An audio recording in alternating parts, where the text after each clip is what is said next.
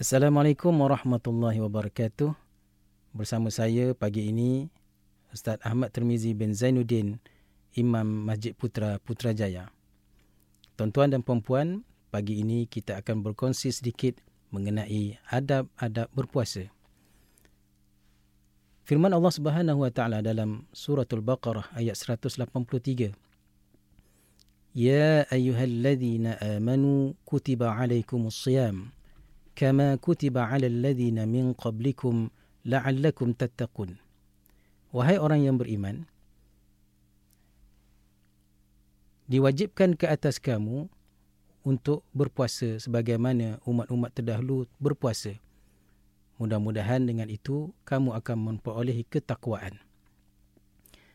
Jadi di dalam bulan puasa ini antara perkara-perkara yang perlu kita jaga, perlu kita perhatikan ialah adab-adab berpuasa.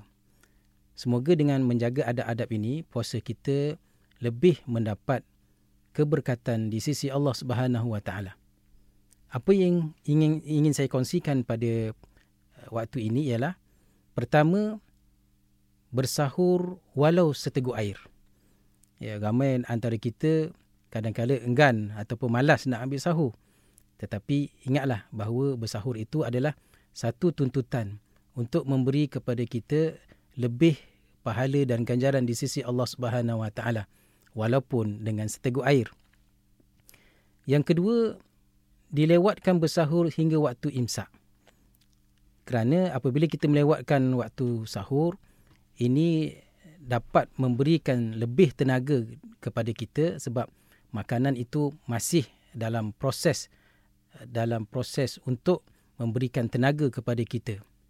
Jadi bersahurlah kerana sesungguhnya bersahur itu ada keberkatannya. Yang ketiga, menyegerakan berbuka.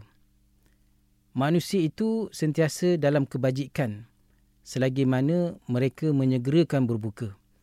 Dan tuntutan menyegerakan berbuka ini ialah untuk kita dapat melaksanakan perintah Allah Subhanahu Wa Taala selepas kita berbuka kita dapat melakukan ibadah ibadah yang lain dia dalam meneruskan amalan kita mengimarahkan bulan Ramadan. Yang keempat, disunatkan kita berbuka dengan korma atau benda-benda yang manis.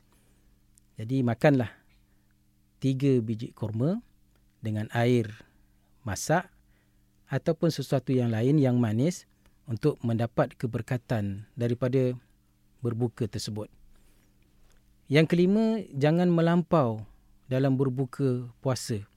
Al-maklumlah, kadang-kala orang berpuasa ini nafsunya melihat makanan sangat tinggi. Itu nak makan, ini nak makan. Tapi akhirnya ada yang membazir dan tidak dimakan dan dibuang begitu sahaja. Oleh itu, janganlah kita membazir dan melampau di dalam menyediakan berbuka puasa kita. Yang keenam, berdoa ketika berbuka. Rasulullah sallallahu alaihi wasallam mengajar kita untuk berdoa, Allahumma laka sumna wa ala rizkika aftarna wa alayka tawakkalna wa rabbuka amanna dhahaba adh-dhamma wal wabtalat al-uruq wa thabbat al-ajr insyaallah taala. Ya Allah, kepadamu kami berpuasa. Ke atasmu rezeki yang telah diberikan kepada, kepada kami untuk kami berbuka. Ke atasmu kami bertawakal, kepadamu kami beriman. Telah perginya rasa dahaga dan membasahi urat-urat dan tetap balasan di sisi Allah Subhanahu Wa Taala.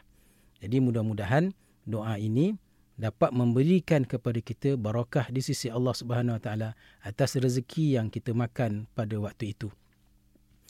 Yang ketujuh, perbanyakkan doa. Sabda Rasulullah SAW, Lissaim inda fatarihi da'watun la turat. Da'a orang yang berpuasa ketika berbuka tidak akan ditolak.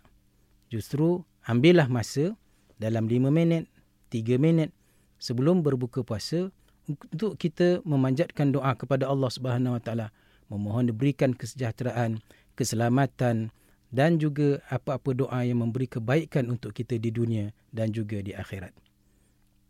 Yang kelapan menjaga lidah dan perbuatan dari perkara yang tidak baik.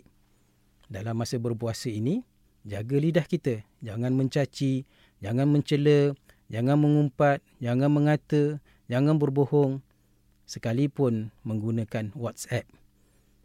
Dia juga boleh dikategorikan sebagai lidah yang tidak bertulang kerana kadangkala ia memberikan perkara-perkara yang tidak baik, yang tidak bagus kepada orang lain dengan kata-kata yang uh, mencaci, mencela dan sebagainya. Yang kesembilan, menjalinkan hubungan silaturahim terutama kepada kaum kerabat. Dalam kita berpuasa ini, eratkanlah hubungan kekeluargaan sesama kita, sesama kaum kerabat kita, jiran tetangga kita, masyarakat kita. Datanglah ke masjid agar kita dapat bertemu dengan lebih ramai untuk kita berkenalan dan mengenali antara satu sama lain. Yang terakhir, hendaklah kita memperbanyakkan sedekah, menuntut ilmu dan membaca Al-Quran. Ya, di dalam bulan Ramadan ini, kita biasa dengan amalan tadarus Al-Quran marilah kita membanyakkan bacaan Al-Quran, belajar bersama kawan-kawan kita, bersama, bersama guru-guru kita agar kita dapat memperolehi manfaat yang banyak daripada ayat-ayat yang kita baca dan setidak-tidaknya kita dapat memperbaiki bacaan Al-Quran kita dengan betul. Tuan-tuan dan puan yang dirahmati Allah Subhanahu Wa Taala, demikianlah tadi beberapa adab-adab berpuasa yang dapat saya kongsikan. Namun ingatlah bahawa Allah Subhanahu Wa Taala telah memberikan kepada orang yang berpuasa itu banyak kelebihan. Kelebihan pertama sememangnya orang berpuasa ini mulutnya berbau tidak harum. Tetapi di sisi Allah Taala bau mulut orang yang berpuasa itu sangat harum eh melebihi bau eh wangi-wangian yang ada di dunia ini. Yang kedua, melatih kita bersifat sabar dalam menjalankan perintah Allah. Sabar bukan sahaja dalam ketika ditimpa musibah, tetapi dalam kita dapat nikmat juga kita perlu bersabar sebab kita sedang menjalankan perintah Allah Subhanahu Wa Taala. Yang kita yang ketiga kita berpuasa itu dapat menguatkan akal fikiran. Sebab kita tidak banyak makan, dan kita boleh memproses pemikiran kita dengan baik sekali. Yang keempat, melatih sifat amanah.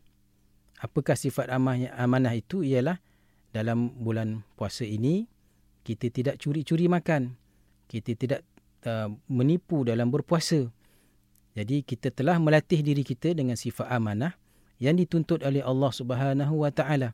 Sebab puasa itu adalah Allah Subhanahu Wa Taala sahaja yang memberi ganjaran pahalanya tidak sebagai amalan-amalan yang lain. Yang kelima, puasa itu juga menghapuskan dosa. Kita banyak dosa sejak kita dilahirkan sehinggalah ke saat ini. Maka dengan berpuasa itu, ia dapat menghapuskan dosa. Setiap amalan yang baik itu akan dihapuskan dosa. Maka berpuasalah dengan sebaik-baik je. Mudah-mudahan Allah Subhanahu Wa Taala hapuskan dosa-dosa kita.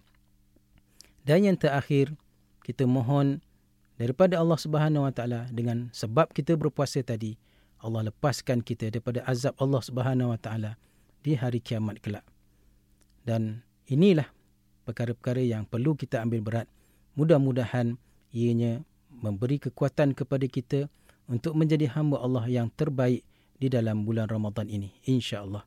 Wassalamualaikum warahmatullahi wabarakatuh.